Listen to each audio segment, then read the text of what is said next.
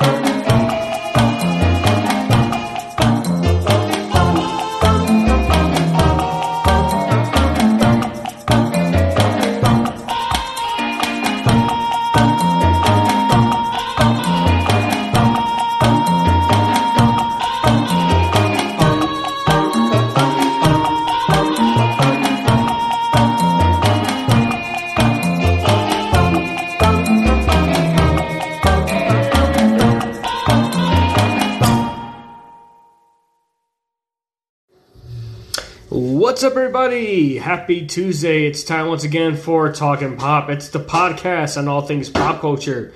I'm your host, Stefan Chires. Of course, joining me a little bit will be the one and only Biko. He's pretty much getting himself set up. Um, you know, happy Tuesday, guys. We're like midway through May. June is coming upon us, and like so much stuff's been happening. Of course, you know, bringing up on the world basically. Everything's slowly but surely starting to open up again. Of course, if you don't remember, the CDC did mention that now fully vaccinated people can now go outdoors as long as they keep six foot distance without having to wear a mask. But if they're going to be around big crowds or people that are not vaccinated, they have to wear masks.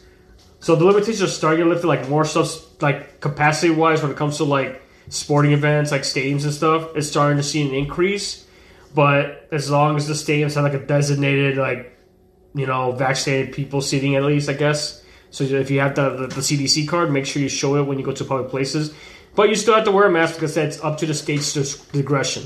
Even if the CDC's ahead, yeah, because I guess based on reports, people that are fully vaccinated were showing signs that they're, they're not able to get it, get corona, even with they're around people that don't have it. Basically, mm-hmm. they're less likely. I guess like with me, I got vaccinated, people. I got my first dose. I want to say down here, I got the vaccination because I work in an industry where basically it's one of those essential industries that's been working out since the pandemic started. and of course, my employer was offering it, so hey, take advantage, right? Um, I got the first dose. I'm thinking about a couple weeks. I get the second dose. I got the Pfizer, which I know like the only thing I got was a lot of people say the first one could be a little rough, but with me, the only thing I had was just like soreness on my arm. Mm-hmm. That's all it was. I mean, I didn't have a fever, nothing like that. I was like, okay. And then, like I said, I got the next one coming up. But like I said, people, I'm encourage you guys, if, like especially those that work like in the frontline industry, like grocery stores, you know, mom pop shops, just like warehouses. Like I do encourage you if you want to be around your family members and stuff. I definitely encourage you guys to get vaccinated. Just make sure you read up on it, do the research before you do it. Like I said, do the research, talk to people that's already been vaccinated just to give you a idea, you know, what you're gonna expect. I mean, whoever you do it with, usually get a consent form and they'll like pretty much, you know, give you like the information right there what what the side effects are and stuff. So like I said, I encourage it because yeah, you know it. I mean, yeah, we, I got used to wearing a mask, and of course I can't live without a mask, but it'd be nice to finally get back to normal. Mm-hmm. I know it's gonna take time. I know you got those anti-mask wearers, like anti-vax wearers, but honestly, guys, I encourage it. I mean, come on, we had chicken pox. You had you had to get the chickenpox vaccine. You had to get the measles vaccine when you were kids. The flu vaccines usually offer every year. You know, flu shots and all that. You know, mumps and all that stuff. If you get it to your kids, I mean, come on. Hmm. But like I said, everyone has their choice. But I encourage it. You know, I mean, it doesn't hurt. But like I said, it's like 10, 15 minutes of your time. And like I said, just take your time. You know. And like I said, like I read, like now with like sporting events, are upping the capacity to like sixty percent now in some states. I know Chicago right now they're upping it to sixty percent right now, to the point like now they're to start selling tickets. I know for NFL they're starting to sell tickets soon. They're starting to sell like season tickets now. I think of baseball right now they're doing like you know first come first serve right now like lotteries to get tickets. But now with the increased capacity, kind of opens up more room. But like I said, each event's to have like special sections just for people that are fully vaccinated. And like I said, and later, I think I saw the other day commercials with hotels are starting open, opening up again as well. So I saw like they're advertising hotels and stuff, and then of course you know the big concern is like you know the Olympics and stuff as well. That's another thing too because we don't know what's going to happen with that. Um, as you know, the Olympics supposedly are still going to go on, even though Japan is still in the state of emergency.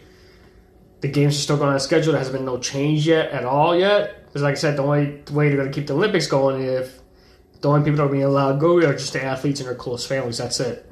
And the personnel, like the coaching staff and stuff. That's it. Like all outside, you know, viewership is only going to be limited to the locals and the foreigners that currently live in Japan. That's pretty much it. But like I said, with me in the Olympics, the only thing I'm looking for in the Olympics is just soccer and possibly the skateboarding. Because you know, skateboarding is the first time it's going to be an Olympic event. Mm-hmm. And of course, basketball. Occasionally, I watch it casually. I'm not into basketball as much. I know Biko, you're more into basketball than I am. Um, like I said, okay, like I know we're getting off topic here.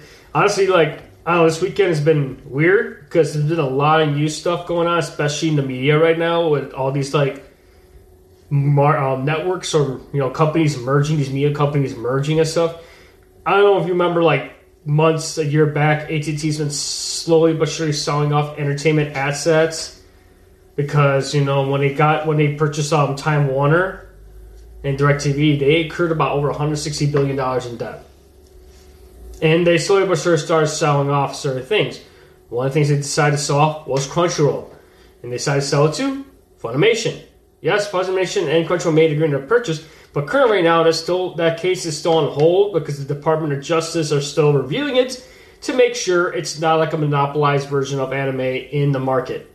I think they're not looking just in the Western market, but I think they're looking in the Japanese market to see if when if Funimation buys Crunchyroll, they're gonna have a bigger monopoly over you know anime companies and stuff, studio wise. Because like Sony Pictures like owns like A1 Pictures, they own Aniplex. Then you got and then go gain Crunchyroll. You get you get access to other properties or licenses. Um, because then you have companies like Sentai Filmworks, who are you know they're an American um, licensor that works based out of Houston. You got Funimation, is usually based out of California, and also based off uh, in, in Texas as well. But it's like you got Sony getting a bigger market in the anime industry, so that's what's going on. Like I said, AT and T is slowly trying to move away from you know media company because, like I said, when they took when they jumped the gun buying you know Time Warner, only Time Warner, but DC, was like okay, AT and T's going to go into like the media business now. But now this weekend, I read that supposedly AT and T agreed to pretty much merch, mm-hmm. pretty much sell Time Warner to Discovery, and that that's going to pay off a huge amount of their debt. In which let me pull it up here because let me see how much the amount was. Let's see, Time Warner, Warner Media. Because it was announced like this weekend, and I'm like, really? It's like okay, it's like AT and T did not waste time. You know, they were because like I said, they incurred a lot of debt. And here we go. Let's see here. News. Here we go.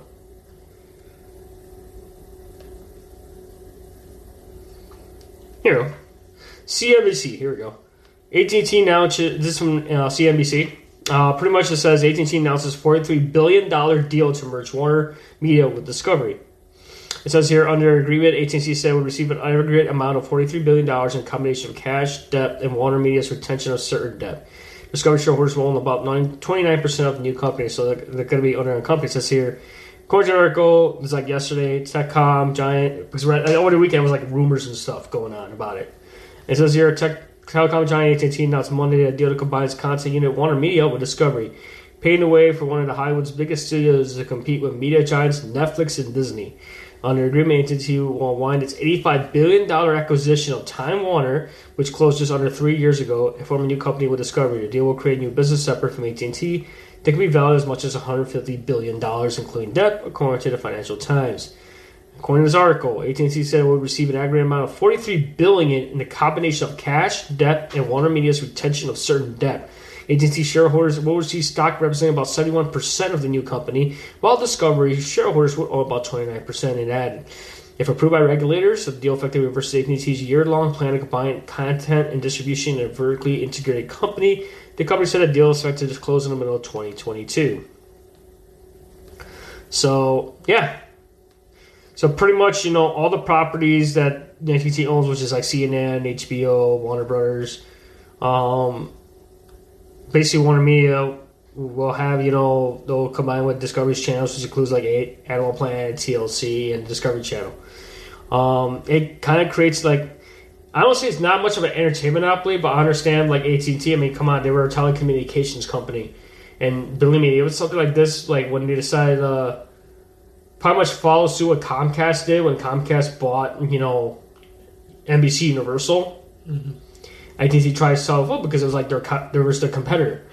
They want to say, "Oh, we got the investors, we got the money. Let's try to be, buy Time Warner." And of course, Time Warner was doing bad financially wise, and they were willing to sell their assets. So as it became Warner Media, but at the same time, it's like okay, you get all this debt, but now it's like you're trying to sustain it. And of course, with DC, what's going on with DC? so far, I said I've seen so far nothing has been mentioned about DC itself. Because you know, DC Comics, you know, because I know ever since you know HBO Max were released, like the DC Universe app has slowly been slowly but surely been fading away. Mm-hmm. As they're probably trying to use DC Universe as more of a digital comics app more, while a lot of the content's been shifting over to HBO Max. Like that's what AT and T's been. Well, AT and T's trying to push more to HBO Max streaming service. But now with Discovery Plus releasing, Discovery having their own streaming thing, combine those, we'll probably see a big win.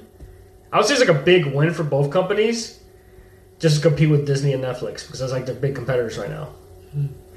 But I don't know, Biko. What, what do you think about this whole merger thing? I mean, it's just more of what you would think these platforms have to do to remain competitive. Um, especially with I mean Discover I guess you can say is is I mean they wanted to have or they wanted to set aside their themselves as being a brand that not only has its own streaming service within itself but also somewhere where it could potentially be somewhat of a powerful platform to bring because um, they do have pri- properties that are viable and it does get I mean I want to say there's there's a handful of people I'm sure you can come across within your own daily life to at least watch or consume some show that has came has gone through the discovery the discovery channel or within their hands so like just because we, we see these these properties getting chugged out through all these other um, I want to say more popular platforms doesn't mean that um, TV is going to die away. So at least we um, these companies mm-hmm. that need to find this is how they're going to find foothold um, by having to I want to say maneuver the best options for them by playing with the I want to say the competitive giants that they were going against um, throughout the last 20 years in the digital age. Um, and then how popular streaming has become because of that. So I think them taking advantage of this uh, merger, I think, is a good move on on, on Discover's part. Uh, we see National Geographic being, you know, under a Disney's umbrella, and I think that's a move that most of those things have to be made. That they have to be made. I mean, um, a lot of these companies, they're not going to shy away from it as we move on to I think it's this is a, a significant age of, of the internet in a sense of. Um, and other people have talked about this, and, and where some refer to the internet, at least with uh, with um, in regards to how we consume entertainment, um, and and how the big players have to play right now is that they need to, I guess, keep the old traditional way of how they feel the consumer market um, takes on their media or forms of entertainment and kind of throwing all their resources onto streaming. So those old, I want to say old business models that they were running on, such as your grandpa and grandma fucking only consuming stuff through networks. So like, yeah, those are recognizable to I want to say our generation, depending how they were raised, and then a good portion of the baby boomers, a, a good portion of Gen, um, well, I guess it'd be X, uh, and, and and so on. So and then the, the earlier half of millennials. I want to say the analog to digital transition. So like, this is a good move for them, and I think it's just uh, maybe it could be the executives seeing that where digital streaming's going and how instead of going against it or trying to hold on to your your least common factor. It's like playing that claw game, and you're only you can use- you can go for that easy, that easy little um I want to say that little that little squishy doll that's right by the drop box, hmm. easy grab, or you go for that big Kirby doll that's in the corner that you have a good you feel like you can grab it, but it's a little riskier. Yeah. But it's you know the high risk high reward, but in this case, you're you're having more risk hanging on to your your least common market and that is the i want to say what 50 to 70 80 year old range of people consuming media through your traditional cable setup satellite setup um they won't go away i think they just No, I think with the satellite's never going away because like not many countries have that luxury of digital. It's yeah like, and satellite's still viable I it's mean, so low. Our folks have like satellite. It's like for the I most mean, part it serves purpose. it serves purpose. Like with us, okay, we got digital, so we have that convenience. But yeah, satellite does help in some ways because it's what happens if the internet goes down. At least you got satellite as a backup. So I mean, it's not like mean satellite services aren't going away. DirecTV will be around, even though AT and T is selling it off, and they're just focusing more on, on Uverse brand. So I mean, it's not even. Like Dish is still going strong as well. Comcast is going strong as well when it comes to cable and fiber networking as well. But I think with the AT and T, I mean, this move kind of benefits them because, like I said, you know, AT and T thought you know this was going to be easy. You know, okay, we're going to buy a media company such as Time Warner, rebrand as Warner Media. Now we got all these things on our belt. We got Cartoon Network, we got CNN. But at the same time, you get you pretty much got your executives who probably never were part, never worked in the entertainment industry, were only worked in telecommunications. It's kind of hard, but like I said, in the financial standpoint, you know, they had to lay people off when it comes to these mergers. What happens to these mergers? They have to let people go. They have to keep only ones that know what they're doing. That's always the downside when it comes to company mergers, is because personnel gets shifted around. Um, you should try to keep it as much as the veterans or force the ones that have been there for so many years to retire or do something else. And that's another thing too. But at the same time, like you said, Biko, it is a good move at the standpoint of AT and T, and also- also for Discovery Networks because you know um, they have a bigger audience because with, with the, sometimes just, those shows are unscripted, and of course you you know they they're interesting channels like Shark Week. Come on, it's like one of their biggest like you oh, know Oh, yeah. events that happens in the summer, so everyone looks forward to. You got things like that, and of course you got TLC with you know Nine Day Fiance getting traction. yeah see have And then you got you know my four like my 500 pound life what I heard about that was a good show and and, I, oh yeah TLC has like they and like Animal have- Plan, it- like it's a good Animal Plan is a good teaching tool for people that know animals that want to get into veterinarian studies and yeah. And then like I said, when they start when they have a Discovery Plus, it's like and then you get Travel Channel on there as well because they own Travel Channel as well. Um, I love Travel Travel Channel growing up as well, so because it gives you an idea. Because now we have the convenience of you know going in on the internet and on YouTube and you know checking out vloggers who live in other countries. If you just see people. But before that, no, it was for me. It was just Travel Channel because that was my opening to other countries, other cultures. So like Bizarre Foods, man, with Andrew Zimmern, one of my Oh, favorite yeah. shows. I love that show. Anthony Bourdain when he used to be on there you know, and then he went to CNN. You know, it's his show as well, Ghost Adventures, another one too, if you're into like paranormal stuff. I mean, they have quality program, but now having, I think, kind of helps them too with having Warner Me under belt because now you got all these properties. the case in point, the future is right now is is, is Discovery Plus is going to merge with one uh, with uh, HBO Max. It has not been said yet. Maybe we'll start seeing little bit little content of it onto HBO Max, or you know, just to stretch as much as more of a like U.S. standpoint. Because right now it looks like it's more. This is like this merger is pretty much more domestically now. Has to wait to see what's going to happen when it gets expanded into international markets as well. I know Disney, what they did right now, I just read they closed down the Fox channel service, streaming service in the UK, try to push the um, Star, which is like their international version of Disney Plus. It's called Star. It's just called simply Star. And of course, Hulu, they're trying to expand Hulu as much as can to other countries as well. It's slowly being added because now with the content from like FX and all that stuff on there as well. And like I said, and like I said, it's, like I said, just AT and T trying to pay off as much as that they acquired when they bought Time Warner three years ago. Like I said, same thing with the anime world right now. It's just the whole people waiting. Like I go on Reddit and all of a sudden I hear, when is the Crunchyroll Funimation deal going to be finalized? It's like it's because they have to wait until the Department of Justice has to review to make sure there's no monopolization. They have to look at all the factors and make sure that the market itself in Japan is not going to be monopolized by one single entity. Because, like I said, you got other companies in Japan as well. Mm-hmm. It's Sony Pictures. This is Sony Pictures Japan that owns Funimation. They own nine percent share, and getting Crunchyroll that's like a big purchase.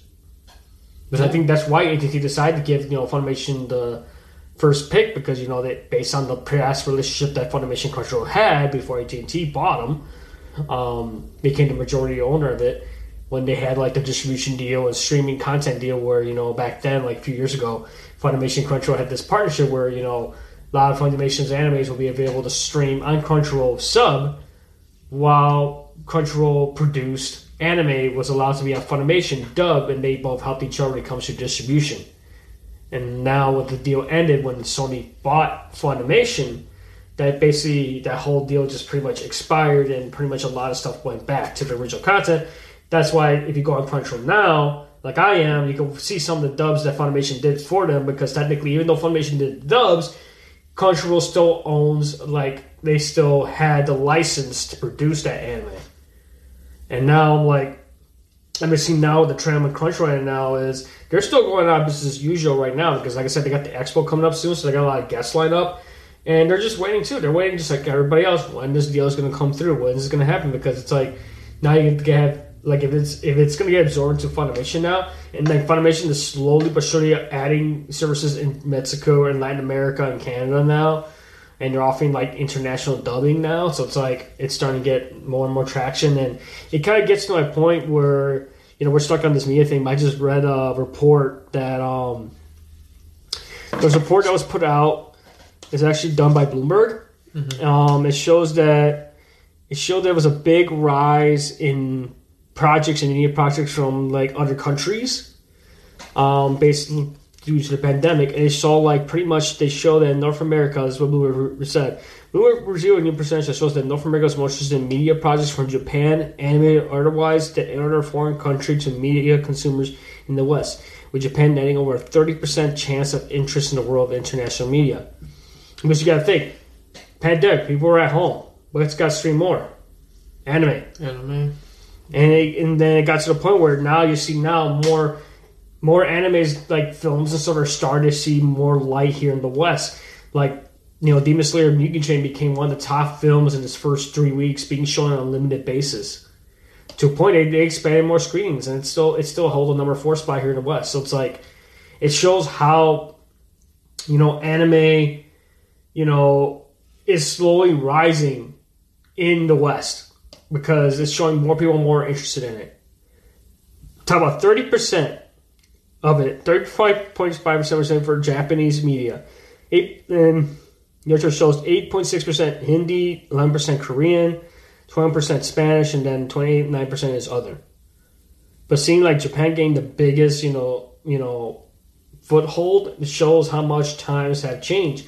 Because I remember growing up and like anime wasn't that you know accepted here, and you know it was hard, you know, to like anime without getting ridiculed, picked on and because it was something different. But of course, in our generation, we got exposed to the four kids version of anime, which kind of blew me off because four kids version of anime. I know I talked about four kids in the past, but yeah, Four Kids to me, like I have to say, they you know it's awesome they brought anime here, but kind of ruined it for me too because they over Americanized it without paying respect to the creators. But at first they kept saying, "Oh, it was for kids," but I found out later it was just the network that was telling them because look at the times they were showing. They were showing it on Saturday mornings, which you know in Japan they show it in prime time because based on the content they show it on prime time.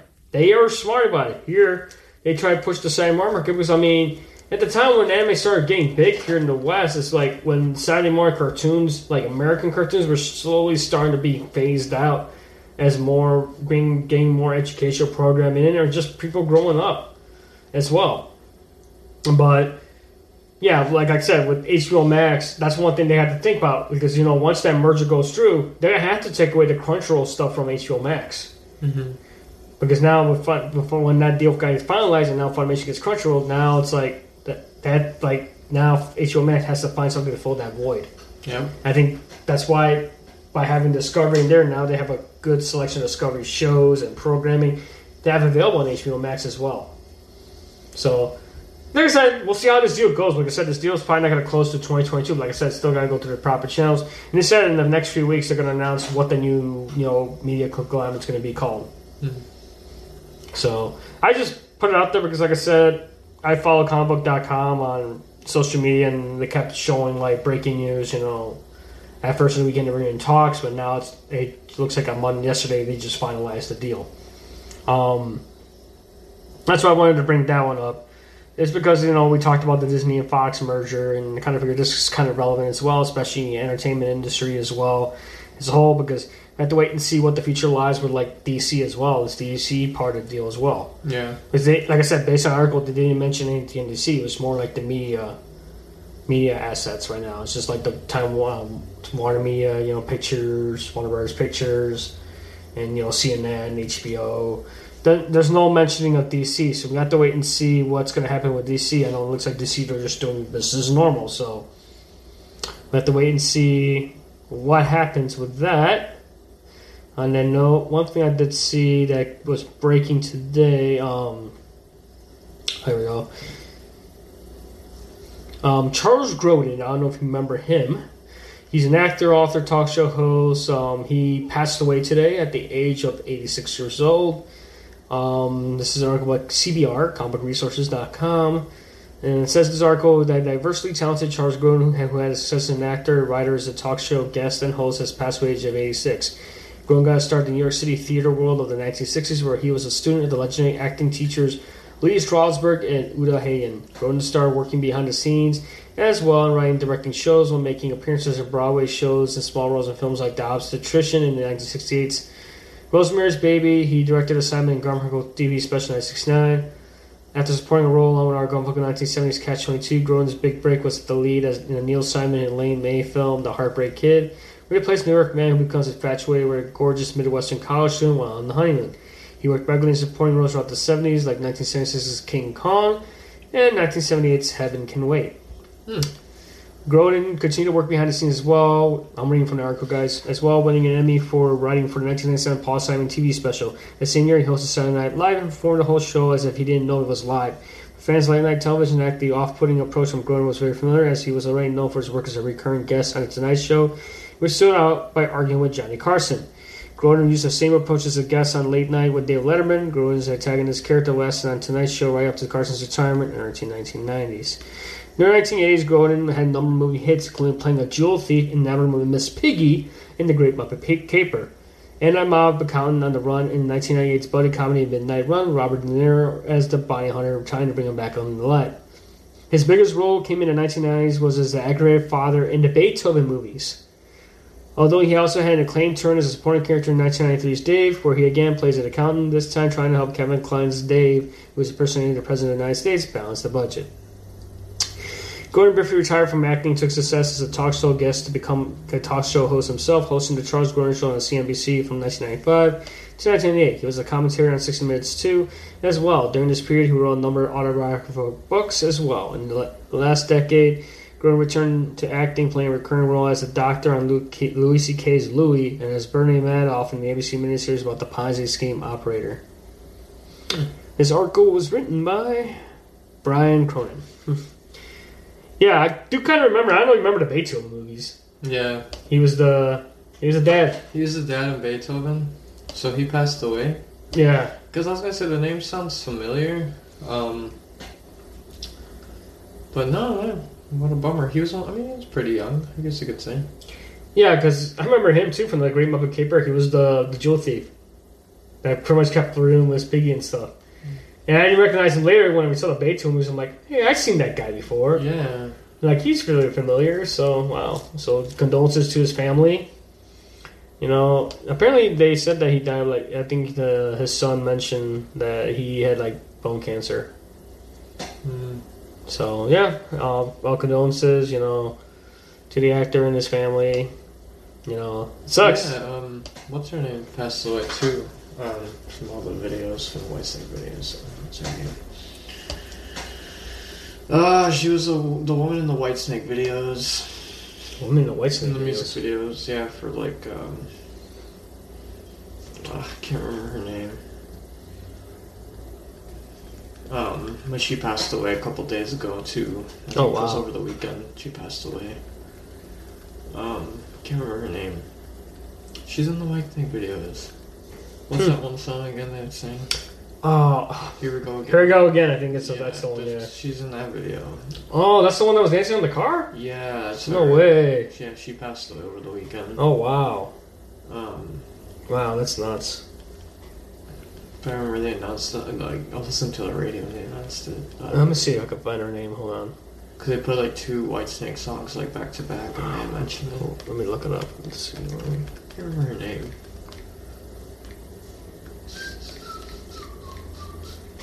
Oh, here we go. I think I found her. What's her name? Oh, here it is.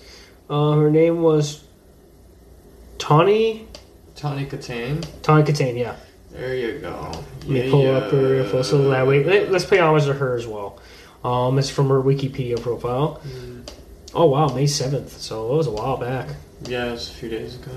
Okay, Julie Ellen Tawny Kitaen was an American actress, model, and media personality. She began her career as a television actress, appearing in television films Malibu in 1983 and California Girls in 1985. She also starred in the comedies The Perils of Gwendolyn and the Land of Yik Yak and Bachelor Party, both in 1984, and the horror film Witchboard. She garnered widespread recognition for appearances in a number of heavy metal videos, including Ratt's Back for More in 1984 and Whitesnake Yeah. Still of the Night and Here I Go Again, both in 1987. In 2000, she transitioned to appearing on reality TV series including Surreal Life and Celebrity Rehab with Dr. Drew, the latter which documented contains issues with substance abuse. Oh. Okay, so this year she began her acting career in 1983 with a minor role in the television movie Malibu. In 1984, she stars the title character the erotic adventure movie The Perils of Gwendolyn the of Yik Yak, also called Gwendolyn. Her other film appearances include Bachelor Party as a bride-to-be of Tom Hanks' character, and starring roles in the minor box office hit Witchboard, White Hot, and Dead Tides. Kitaen appeared in Summers videos in 1980s for Whitesnake, including the hits Here I Go Again, Still the Night, This Is Love, and The Deeper to Love. She also appeared in Ratt's Back for a music video.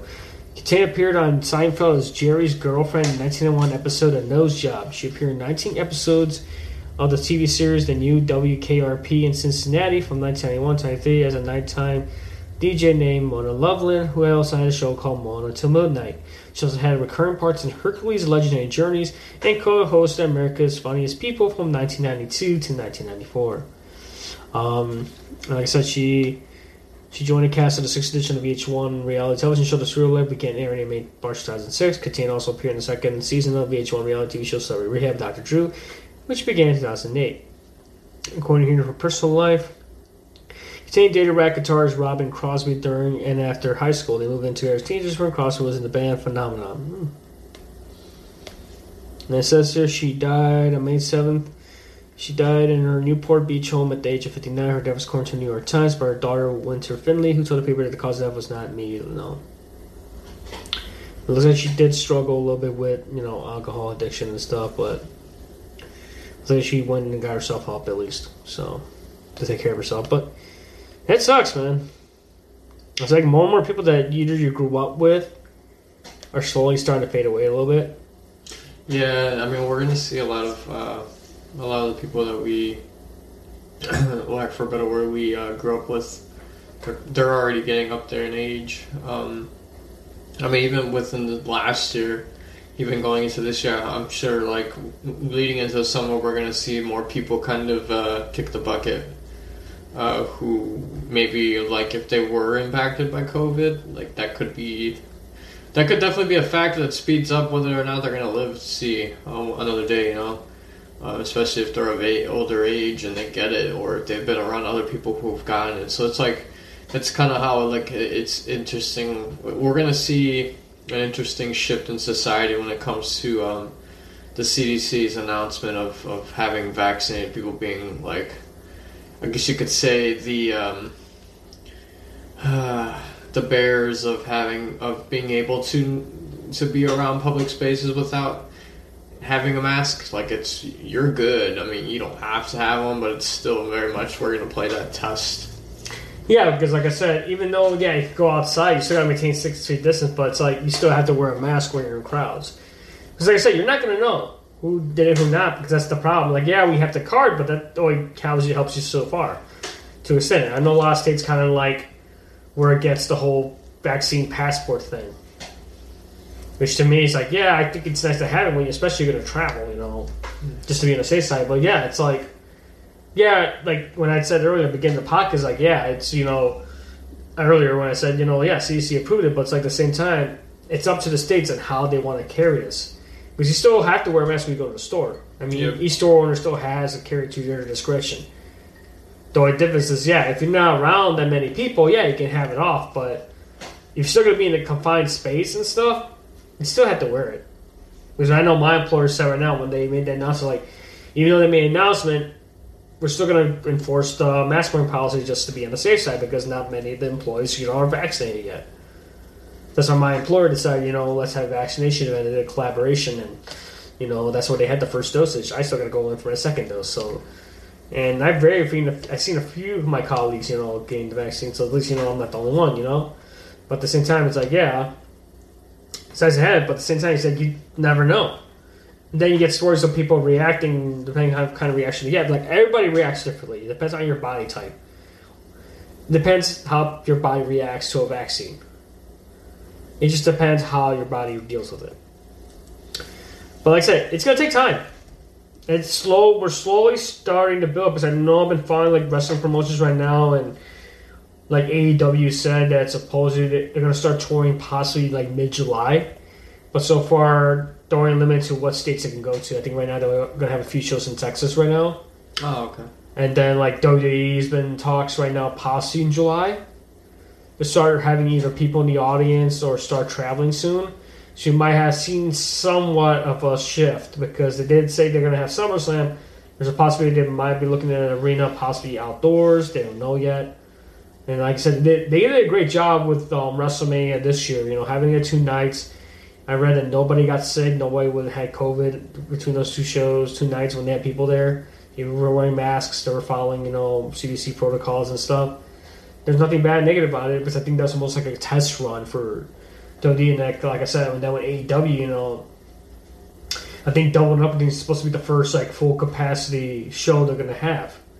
Because what now they're using like the amphitheater, the Daly's Place amphitheater that's situated uh, with the stadium in Jacksonville. Because like I said, Jacksonville Jaguars, or Tony Khan, who's part owner of the Jacksonville Jaguars, he he's the my he's the owner of AEW.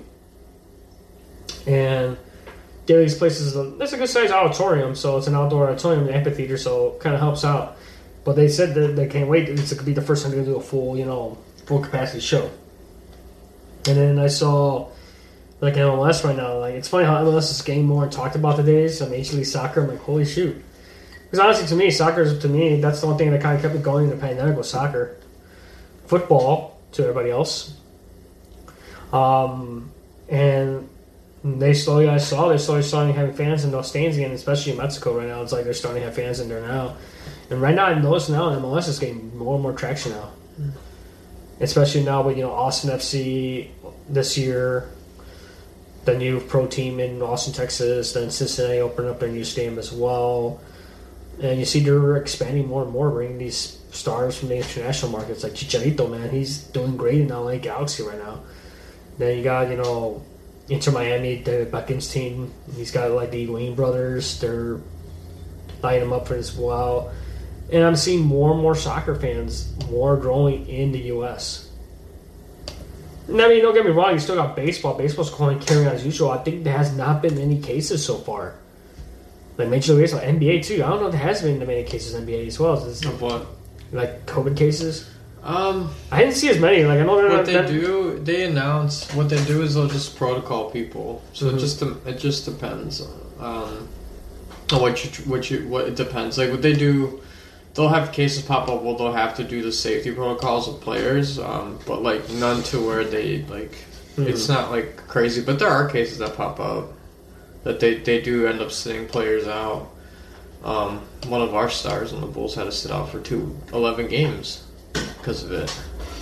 So it's just like, and since they played more games this year, well, they lowered games, but they played. They played like last night. They had very little break between games, basically. Yeah, because of it, because of a shortened season. So it's just they pop up. It's just they don't. It don't. It, I think they only. It becomes more of a mainstream top page thing where like stars of certain teams get um, having to put under the safety protocol list, uh, which sucks because obviously teams get affected and. And sometimes there are some fans even calling for whether or not they were um, the NBA were doing it on purpose for certain occasions where they would sit sit certain stars saying like oh they have you know they were report they had a positive test for this and this and they're showing you know they have to due to the protocols they have to sit out this game in, in quarantine or whatever so like some you know some fans are questioning their integrity of the NBA too of whether or not they were doing that on purpose um, so it, it, it like we're gonna continue to see COVID kind of being I mean, more of a nuisance uh, to our, what would you even call it, our mainstream entertainment institutions at this point. Until like everybody gets fully vaccinated, and then it slowly becomes more on the back burner. Yeah, I mean, we see stadiums getting full up again, so like, I think it's just going to go continue to well, to normalize um, that that uh, feeling of what people liked before we went into this um, quarantine business was that I guess to that what what past society was. So that's what going to games. Like we're gonna, I feel like that's just gonna receive such a big boom. Um, I mean, unfortunately, theaters aren't aren't gonna be able to keep up with that. But like, I think outdoor activities, so like festivals, music venue concerts, uh, uh, uh, sports games outside, like baseball, football, um, all that stuff is gonna get such a. I think it's just gonna get a boom, um, because yeah, a good percentage of people who do have more of the money in this country are obviously in the higher age range, and they don't spend their money on that anyways. Like a, maj- a minority of pe- people who are in their like 40s to 60s, 70s spend their money on like festivals.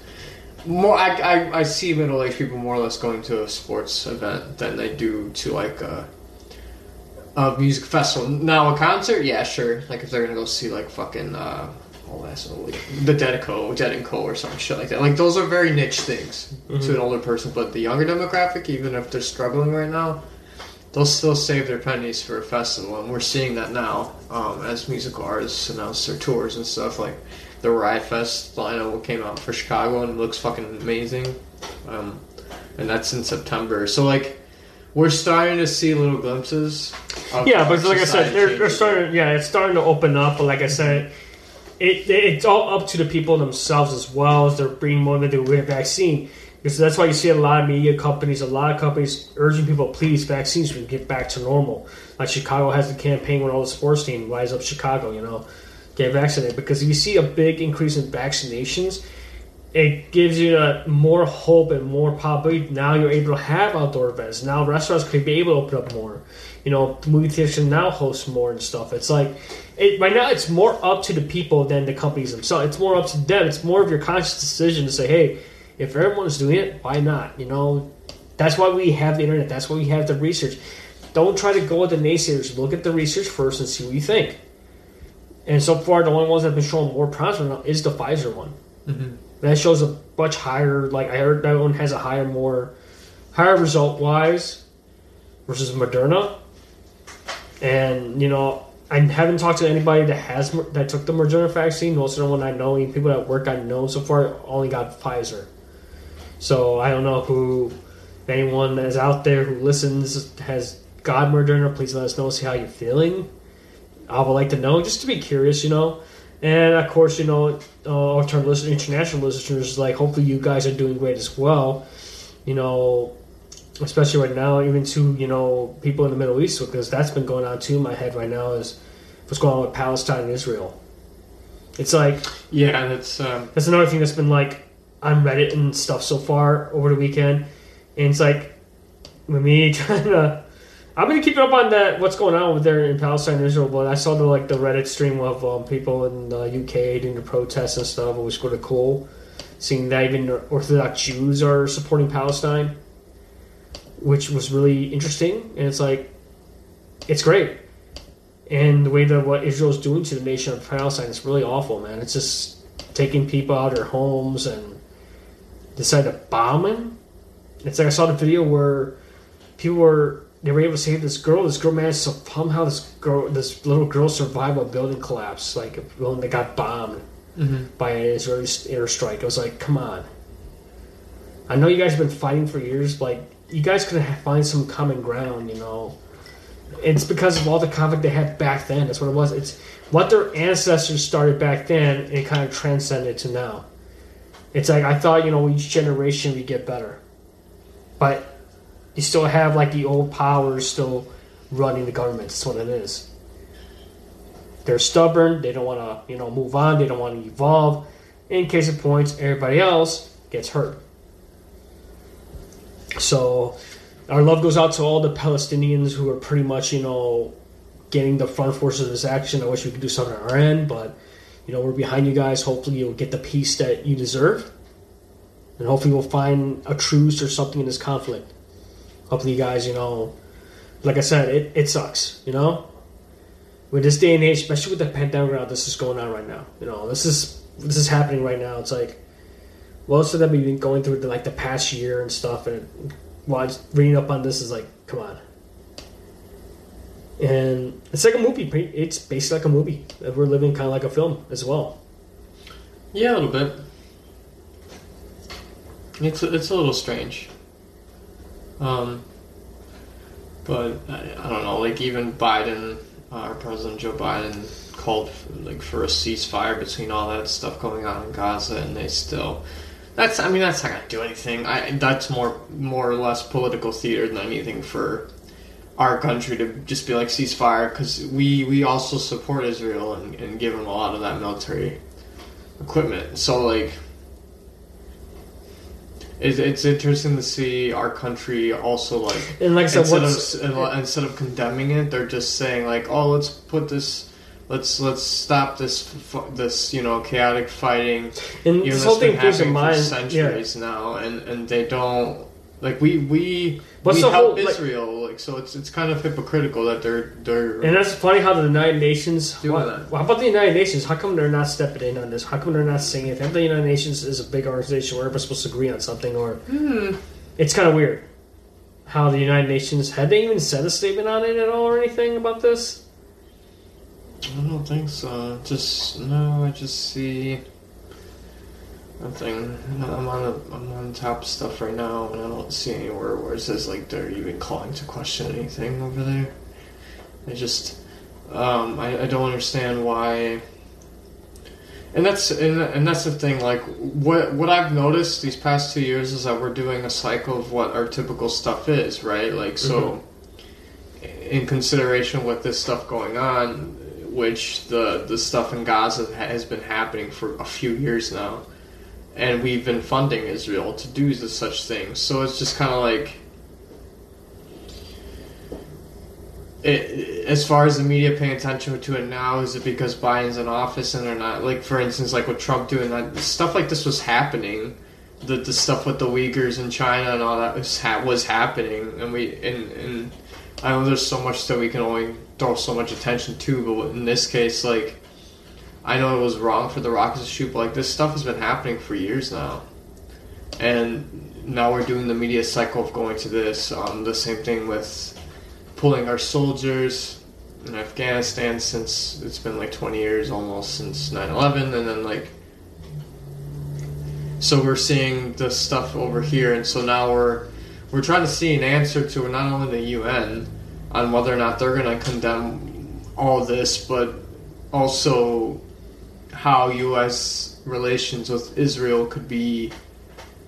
It's going to be tested right now because it's like you you so you fund them a lot when it comes to their military actions, um, as far as resources that we kind of want to maintain theirs as far as land and all that. I mean,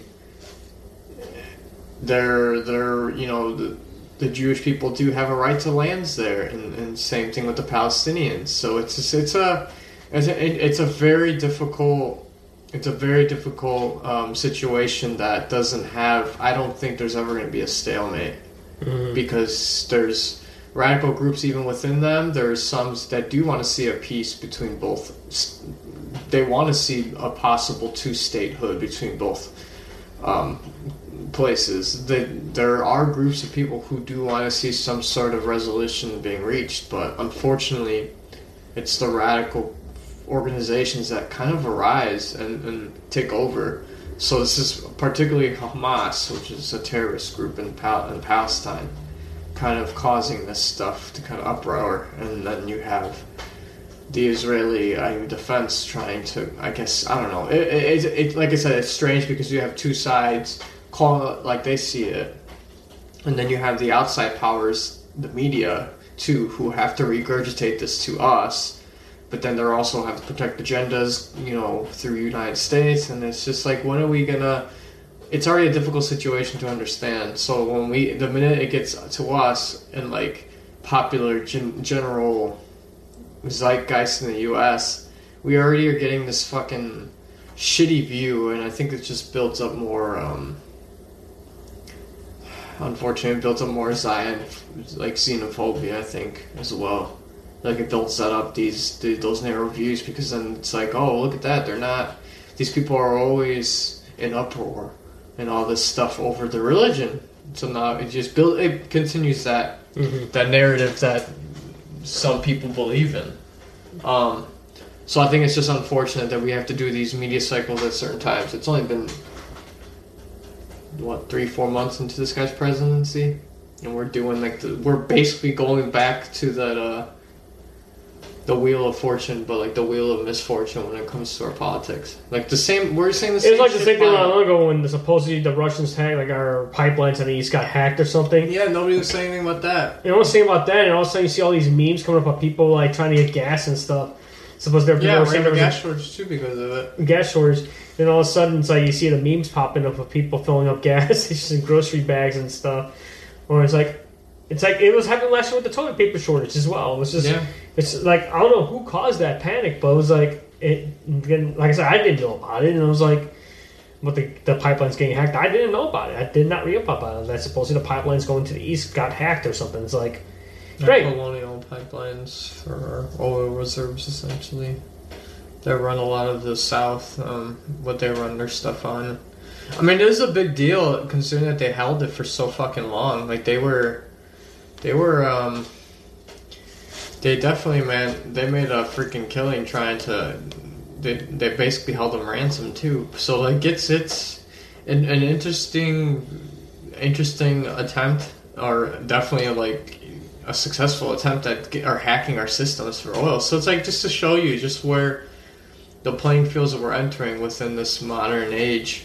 Uh, the way people do war, the way like cyber warfare is a real thing. It's not going to just be a movie thing anymore. Like it's it's it's here to stay, and, and I think uh, it's not gonna it's gonna seem different. It's gonna seem surreal in the beginning because some people wouldn't, wouldn't think that this is possible, but it's it's the technology's been here. It's just they're not gonna show it to us, but they show it to us in a different form, and that's movies. And I think that's where we're gonna be here. yeah, because that's what kind of movies. Yeah, like this, like it's because think about it. People get their ideas from films. It's, it's the media plays kind of role when it comes to development of of culture and stuff as well. Like pop culture in general, it has a big impact on real world issues and stuff. It's because of that. It's because they get inspired by watching films, and we had films about. Like I said, Biko, they had films about hackers and stuff. It's like it gives people the more interest in getting into that type of field.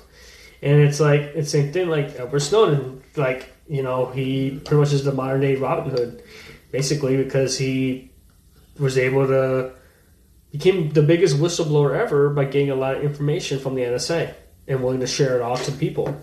And right now, he's still currently in asylum in Russia right now because of it. Because if he steps foot on U.S. oil, he'll get you know put in prison.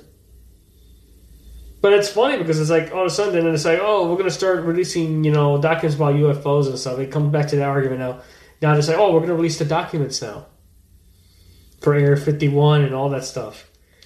Well, supposed to have extraterrestrial life Mhm. was out there. I mean, I don't know, because do you believe there's extraterrestrial beings out there? Yeah, for sure. No, yeah, that's for. That, that's a real thing. Um, it's definitely real. They had to wait, obviously, to to clean up what they wanted to show us. Um, but it's kind of about time that they are at least admitting on main news that there is UFOs. Um, they they knew this by now, but they're only gonna they have to clean up. They have to filter all this stuff for us, guys. They're not gonna give us the whole spiel, but it's it just it's interesting that they are at least somewhat holding up to what they were uh, air quotes promising earlier in the year um, to keep releasing more alien info or I guess you could say NASA findings. Um, but yeah, it was. I, I mean, it's. I'm definitely a, a big proponent on on thing as far as we see it as extraterrestrial, but other things within this uh, universe and galaxy being a, aware and, and being sentient. So for us getting UFOs, it's not it's not crazy to think that. I'm just it's like what else are they holding? That's what I want to know. What else are they holding on to? Because there's only a few videos that even I, I even saw Tom DeLonge. This is the stuff that he kind of was holding on to too, that he submitted to the to the CIA when they were questioning him his shit. Mm-hmm. And so now he doesn't seem crazy anymore when he was talking about it a few years ago on Rogan's podcast. Um, because he's been doing a lot of stuff. He has his like own academy that talks about like space and, and all that. That he kind of like connected with people who work in who are part of uh, the CIA and stuff like that, and who worked for NASA's like black tape projects. You can say so. There's people you know that we don't have uh, access to that know stuff like this, that work on stuff like this. So it's it's part of the CIA, it's part of the Pentagon having their hands and all that stuff. So it's more or less like whether or not it's hard. It's it's more plausible for for you to but not believe. Or to believe that there is aliens, and there to believe that there isn't aliens. Like it's it's just crazy to not to being to to think that we aren't alone. You know what I mean? Yeah. So, yeah, we're getting that point right now. Just give me a few minutes. I mean, it's like to me, like you said, Nico, like aliens. I mean, I I myself am a believer there is life out there, and you know, like you said, there's slowly but surely reports wise. It's just, you know, it just depends on when they decide to make contact with us. Even though there's had been evidence of noise out there when they send like satellites and the satellites record like audio and stuff and send it back to us, and they'll pick up noises out in space. Right now, we had like what the recent, you know, rovers on Mars mm-hmm. and there's been talks of possibly where there was water on Mars and stuff.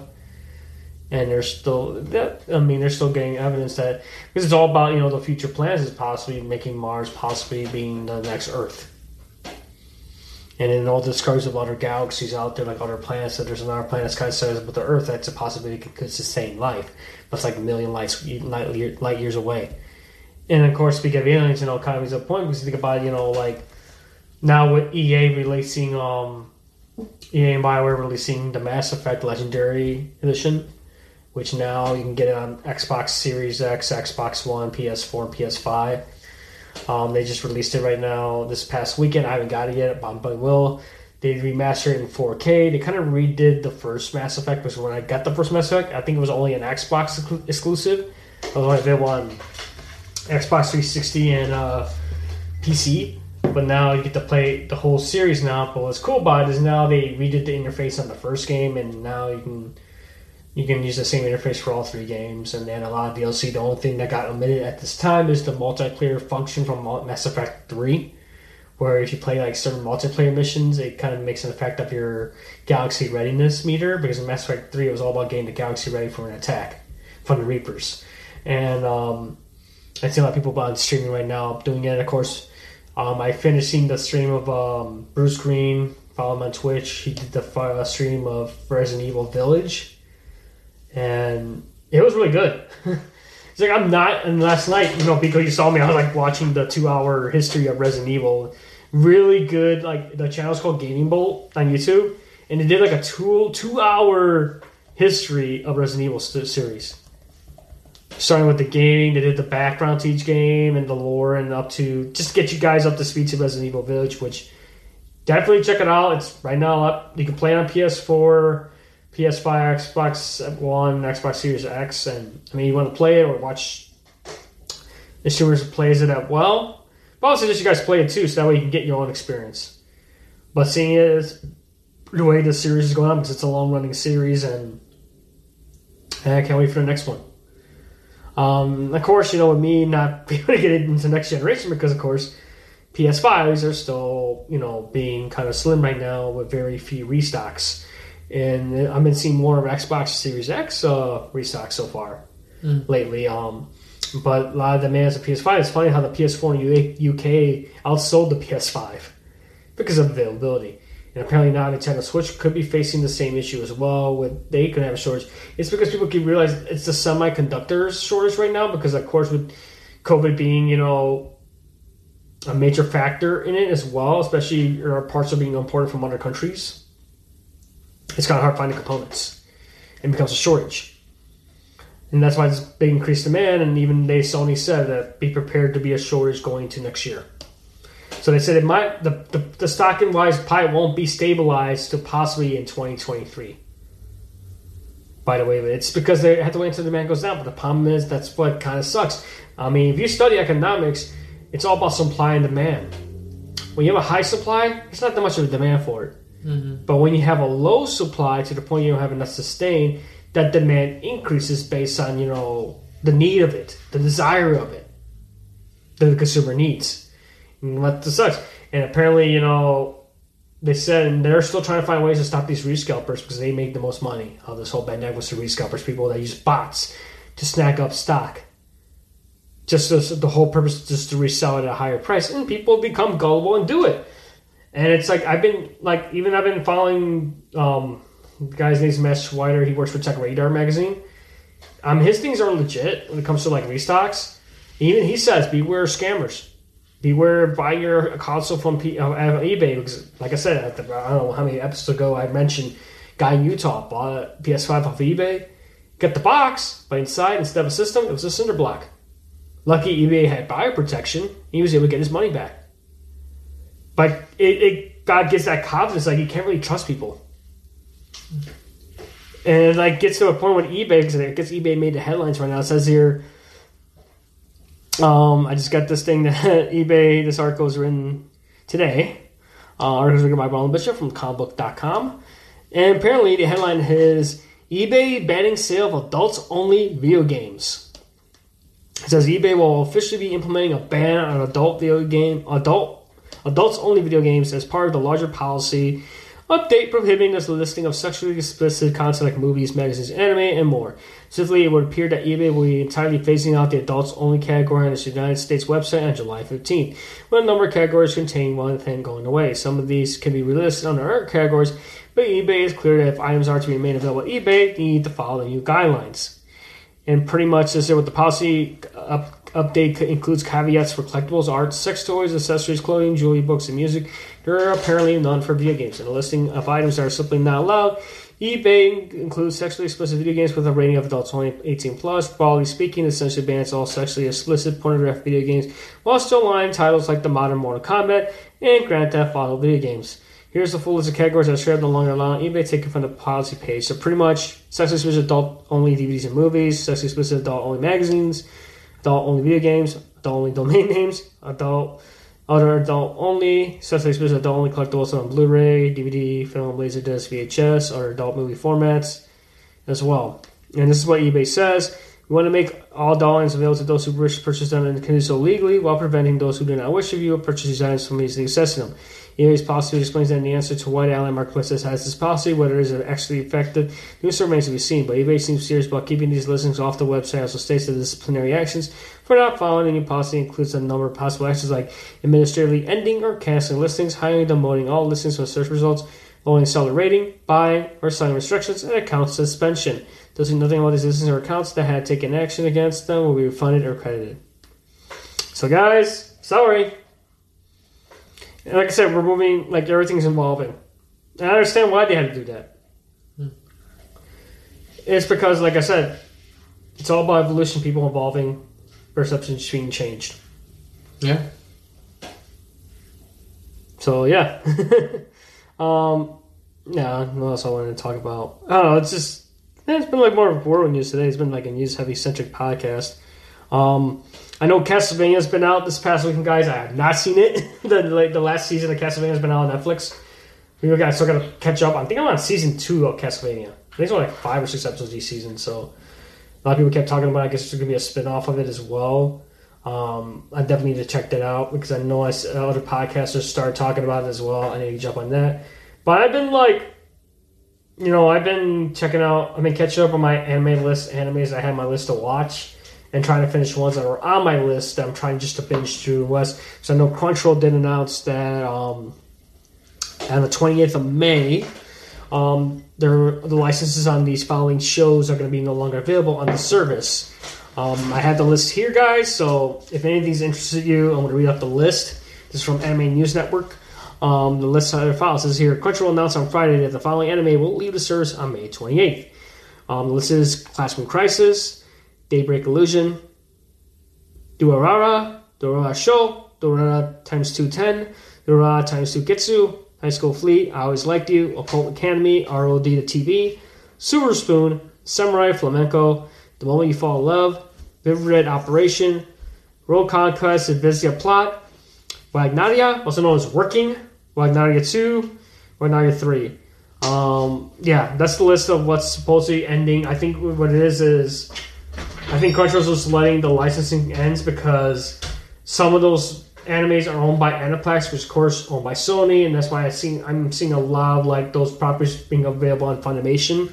Um, now, since right now Funimation at this time of this article was written that is streaming Durara, Durara Times 2, Classroom Crisis, Samurai Flamenco, High School Fleet, Silver Spoon, Vivid Operation, and World Conquest Video Plot Anime. So, if you want to see those other animes before the 28th, I highly recommend checking them out on Crunchyroll as well. I'll probably go back and rewatch um, Wagnaria because that was a cool one. Um, that's the one about uh, Wagnaria, which is like working, which is Japanese for working. It's basically about people working at a restaurant, basically. It's really interesting. It's kind of fun. It's like different people with different personalities working in a restaurant. I enjoyed all three seasons of it. I watched it like a long time ago, but now it's like kind of piques my interest to go back and rewatch it again, add it to my anime list. So definitely, guys, definitely, you know, check those animes out before they get disappear in the 28th. Like I said, I think Crunchyroll's letting the licenses expire because I think when licensing, they only get like 10 years.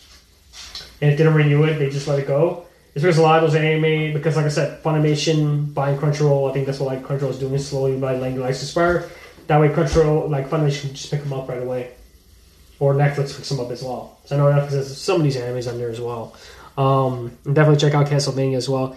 But I do want to give you guys my recommendation for anime this week. Um, this is from my anime list. So, and I give this show like an eight out of ten. Um, the, I just finished it today. I finished the OVAs as well, but definitely check out the anime and the OVAs. Um, it's called Real Life.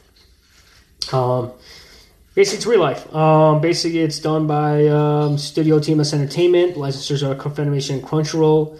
Um, it's it aired from July 2nd, 2016 to September 24th, 2016. It's 13 episodes with four episodes of OVA, so that's a total of about 17 episodes. Um, right now, it's currently at 8.8.02 on my anime list. Um, basically, the whole synopsis is it is um, the described the genre. Let me see here. Right, the genre it's pretty much a slice of life romance and set in a school setting. Um, basically, the whole synopsis of real life is that dismisses a hopeless loser by those around him. 27 year old Arata Kaizaki bounces around from one job to another after quitting his first company. His unremarkable assistant takes a sharp turn when he meets Ryo Yoake, a member of the Real Life Research Institute, who offers Arata the opportunity to change his life for the better with the help of a mysterious pill. Taking it without a second thought, Arata awakens the next day to find that his appearance has reverted to that of a 17 year old. Arata soon learns that he is now the subject of a unique experiment and must attend high school as a transfer student for one year. Though initially it will be a cinch due to his superior life experience, Arata is proven horribly wrong on his first day. He flunks all his tests, he is completely out of shape, and can't keep up with the new school policies that had cropped up in the last 10 years. Furthermore, Ryo has been assigned to observe him, bringing Arata endless annoyance. Real life follows Arata struggles to adjust to his hectic new lifestyle and avoid repeating his past mistakes, all while slowly discovering more about his fellow classmates. It's not bad. It's kind of like a, it's like a social experiment. You know, if you had a second chance to take go to high school again, will you make the same choices Mhm. that you did the first time? And based on your influence to everybody else around you, how you influence the people around you, how you motivate them. So it's really interesting, guys. Definitely check it out. It's based on a webcomic. Um, like I said, it's ranked number five fifteen on MyAnimeList. So definitely check it out. It's currently on Crunchyroll. It used to be on Funimation, but right now it's on Crunchyroll. You can get the series both in sub and dub on Crunchyroll. Plus the OVAs are available on sub and dub as well. Definitely check it out. Real life. That's my recommendation for this week. All right, Biko, anything to add?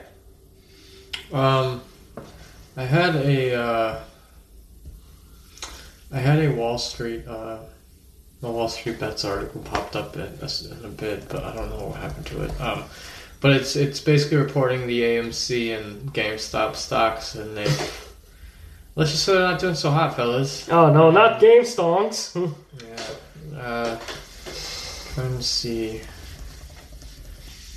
I'm pretty sure it was under Wall Street Bets subreddit, but um, they reported a um,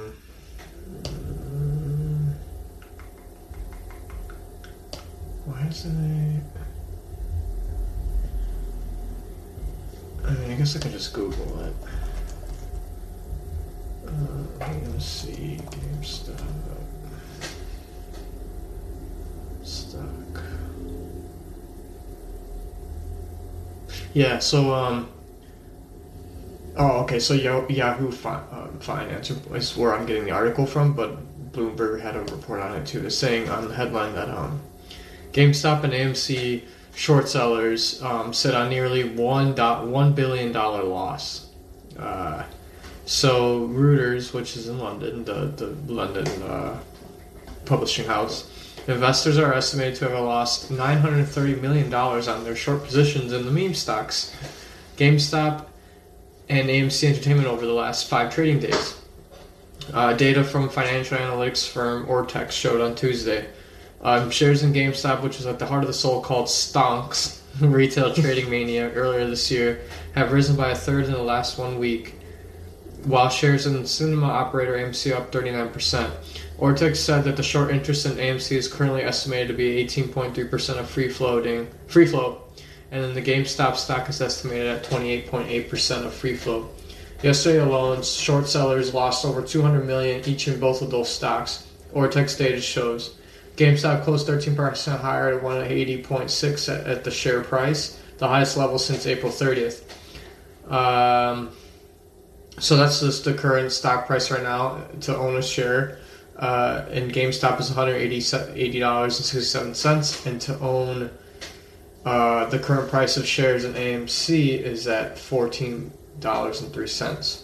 So they're both showing a positive change. Yeah, because I think now because slowly people are like theaters are starting to open up because, like I said, with the vaccine, kind of you know, you're starting to see theaters starting to open up slowly and slowly. I know with Disney announcing um, some movies become available on theaters and Disney Plus as well, and of course, you know, same with Warner. Warner Media, they announced movies to be in theaters and and you know and HBO Max as well. But I think, like I said, with more people getting the vaccine, you see more of an increase people going out more. And then with GameStop right now, yeah, it's a little positive because the only thing that's saving GameStop right now is having those restocks. That's what the only thing that's saving them is those restocks. But like going to GameStop when those restocks happen on those PS4s, PS5s, and Xbox Ones, they do it by pushing bundles. That's what kind of was saving them right now. It's just having that demand. And of course, right now, like I said, we announced like episodes behind before that they're going through a transitional period because they're getting new staffing. Again, somebody's coming in to take over. Like they're getting you know personnel changes as well, and like well, they're just trying to find their identity and try to stay in the the gaming retail market because, like I said, the, that's the only thing that's keeping them surviving right now is the whole high demand of you know the PS5 and the Xbox Series X. That's what it is, is demand. Like I said, AMC's standpoint, because what had them like what get them in a little advantage is because a lot of the smaller chain movie theaters had are slowly starting to open, but AMC decided to open as a whole back versus like you know um, Cinemark. They're starting to open up as well, but a little at a time. It's up to you know chains. But I've seen more and more like AMC. What kind of helped with AMC was the whole having movies that you cannot get online. Especially they brought back to my point revolves to Demon Slayer being one of them because I think Demon Slayer was only available at AMC theaters. I remember in the past when I went to go see My Hero Academia 2 Heroes and we went to see Heroes Rising and um, Dragon Ball uh, Res- Resurrection of Frieza, um, they were all at AMC. We're the only ones having it and not be able to watch it online. You had to go to the theater to see it if you're a big fan. I think that's where they got that increase of that as well.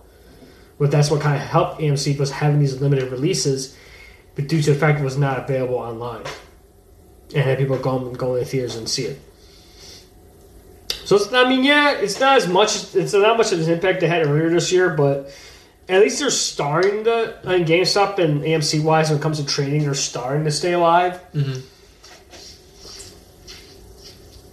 Because of that, it's because like I said, more and more people are going out more because now they're getting vaccinated. They're going out more. They're trying to get their confidence to go out again. That's what it is. It's only getting out that confidence and like be able to go outside again.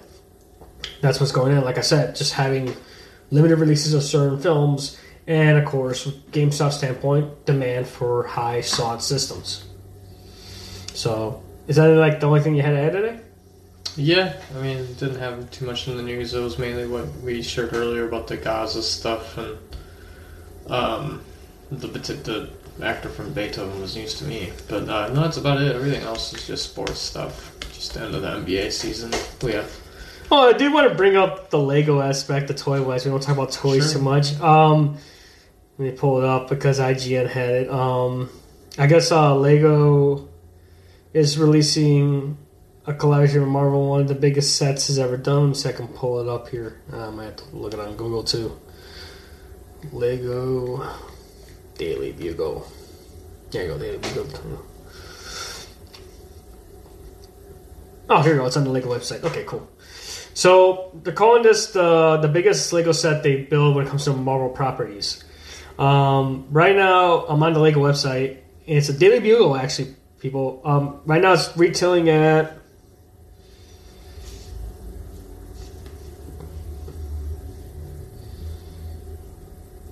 No, come on. So basically, it's the giant version of the Daily Bugle building. Um, right now, it's set to retail at two hundred ninety nine ninety nine, and it's about let me see, it's about you get twenty five minifigures. Um, it's about three thousand seven hundred and seventy two pieces. It's de- it's at, it's towards the eighteen plus demographic. Um, the height about is thirty three inches. The width is about eleven inches. The depth is about eleven inches. That's the dimensions for it. And basically, you can you're gonna have 25 minifigures, which you include, you know, Spider-Man, Daredevil, Blade, Doctor Octopus, Venom, Carnage, Black Cat, Spider Gwen, Miles Morales is in there. Um, Sandman's in it as well. So you get the, and then you get Green Goblin. So it's one of the they call it one of the biggest, you know, sets ever, and it looks really cool. It's like in the book itself is really great. I mean, it looks really well done to give you a base to start with. And what's cool about you can take apart you can take apart, apart the front of it, and you had also get J. Jonah Jameson, Betty Brant, Joe Robinson in there as well, Robbie Robinson um, as well. Um, and they show the video of it when they're building it, and you get the Spider-Hams in there as well. But going, it's from the Lego website, so it's kind of cool. Um, and it's like a fully built building. You got many adventures on there with Spider Man and stuff. Firestars in there as well. So like I said, you get twenty five minifigures. So it's like the lot for it comes to a Lego set like this. And then going on their page as well, they got um says featuring 25 characters, including five all new minifigures, not in any other sets. So you get the exclusives. It's like getting pictures of Spider-Man as we wrap classroom from the lobby to the penthouse office of publisher J. Jonah Jameson. You get a Peter Parker minifigure as well. Um, I say you get the Spider Verse characters as well. You get the Sinister Six basically, so you get um, Doc Ock, Mysterio, Green Goblin, Sandman, all that stuff in there as well. And say you get you know other characters as well, and you get Venom, and you get innocent bystanders as well. it's all included in this thing. Um, and then of course I go on the website and they have the Infinity Gauntlet too, so you can get the Infinity Gauntlet going for sixty dollars, seventy dollars. The, the Iron Man helmet, Carnage or Venom statue. So I just saw that out there, like I said, a little brighter note. But yeah, if you're into Legos, definitely I recommend this set. Um, like I said, it's supposed to come out in t- June first. Looks like it's supposed to be out. But I guess if you're a VIP member with Lego, you can get access on the 26th of May. Oh. How do you become a Lego VIP? I don't know. I'm on the Lego site, man. They don't. Is there like it's? It be, You can probably sign up. Let me just look it up here. It's interesting. You can join. Oh, okay. You just um, it's free basically. It's free to sign up to be a Lego VIP. Yeah, it says here you earn So- points for shopping at Lego brand retail stores and at Lego.com. Lego members only discounts and experiences. Get early access to exclusive sets. Enjoy member only gifts and more. Receive monthly permissions and promotions and specials for VIP. So Sweet. it's not bad. So definitely, guys, if you and it says here free shipping with orders over thirty five dollars. So if you want to buy Legos online, go ahead buy Legos online. And it kind of reminds me because I did. Um, if you guys listen to New Day Feel the Part podcast like I do, they had the the greatest toy ever tournament, and Lego was like one of the finalists in that tournament. And I think the one that won everything was Teenage Mutant Ninja Turtles. was the one that won it. It's because I mean, come on, growing up watching the Turtles and the toys, man, come on. That's funny. Definitely check it out. I think it was like the first time they do these tournaments where they had the greatest TV tournament, greatest like, you know, um, I think they had superhero, uh, no, act, movie, action movie uh, tournament, and this was the longest one. They had like four episodes dedicated to the toys. It was interesting to see what their opinions were and stuff. So yeah, definitely check out that Lego set, guys. Like, that's really cool. So, right, anything else to add, Biko? No, I know. Okay, guys. Um, I'll say that we do it to wrap it up for this week. Um, thanks so much for joining us. Um, you can follow the podcast on Twitter at Pop Talking. Uh, you can find us on Facebook at facebook.com slash talking pop. Um, and you can follow me on socials at the franchise 85 um, I am on Twitch. You can follow me on Twitch at twitch.tv slash franchise 685 I am the casual gamer, and currently I'm playing pretty much JRPG and role playing games in general. I do like occasional playthrough of them. I do a playthrough of them, and like I said, right now I just started. Um, I'm still continuing Legend of Heroes: Trails of Cold Steel 4. But today, this morning, even though I had technical issues, but that's, the streaming episode is up. Um, I started um, Atelier Ryza, Everdark, the Ever Darkness and the Secret Hideout, which is um, based on the Atelier series by by Koei Tecmo and by Studio Gust. Um, it's part of the Atelier series where pretty much it's all about exploration, getting ingredients, synthesizing, creating items, and exploring, which is kind of cool. And you're an alchemist and you build things. And it's about this girl named Ryza who pretty much has dreams of, you know, so there's an island with her family and stuff and the community and she has dreams of going on adventures and stuff, and she's joined by her friends Lent and, to- and Tao, and they found this girl named Klaudia as well, and they get and she pretty much learns alchemy, and pretty much it's all about ingredient gathering, putting stuff together to progress your adventures. And you take your time. Like I like about it is, like I said, I did like the first four hours of it this morning, and pretty much you know they don't give you a time limit. They just tell what you need to do, and you just take your time exploring and stuff just gathering ingredients. And which, that's what makes it cool. There's like no set time limit. So definitely check out my stream on that. You also check my backlog streams of different games on my channel at twitch.tv slash franchise685. We do have a merch store. You want to buy like t-shirts and merch, uh, we do have merch. Um, it's on spring.com slash store slash talk talking bob. We got hoodies, especially when it's cold. We got tank tops for the summer. We got mugs. We got decals. We got new shirts to come out with the new podcast logo. We got the classic logo as well. We got a Biko shirt and franchise shirt, first generation ones, and they come up with new designs for new shirts. And I will put those up soon. And we do have face masks because we're still in a pandemic as well. You check us on there, support the podcast. You can make sure to check out this podcast as well. Make sure follow us on Anchor, Spotify, Apple Podcasts. Make sure you give us a good rating on Apple. We're on iHeartRadio, Pandora, and also on Audible and other podcast platforms. We to thank our listeners out in the U.S. and also our international listeners for listening and supporting us. It means a lot to you guys every time I check those analytics that you guys are listening. Thank you so much. Um, like I said, if you have any topics or any questions for us in general, like I said, follow us on Twitter and tweet us. And if you have any suggestions for any future episodes, if you're interested of us doing any movie commentaries, let us know on socials. Biko, do you have any socials you want to share? Uh, just uh, Instagram. I'm at a uh, wander the void at Instagram.com. Uh, check it out. Just art stuff like that. Pictures of me. Um, gonna put some music stuff later on soon. Just have to brush up my page. Uh, but yeah, check that out if you guys want to get in touch with me. Okay, guys, enjoy the rest of your week. We'll see you guys again next week. As always, geek on and take care.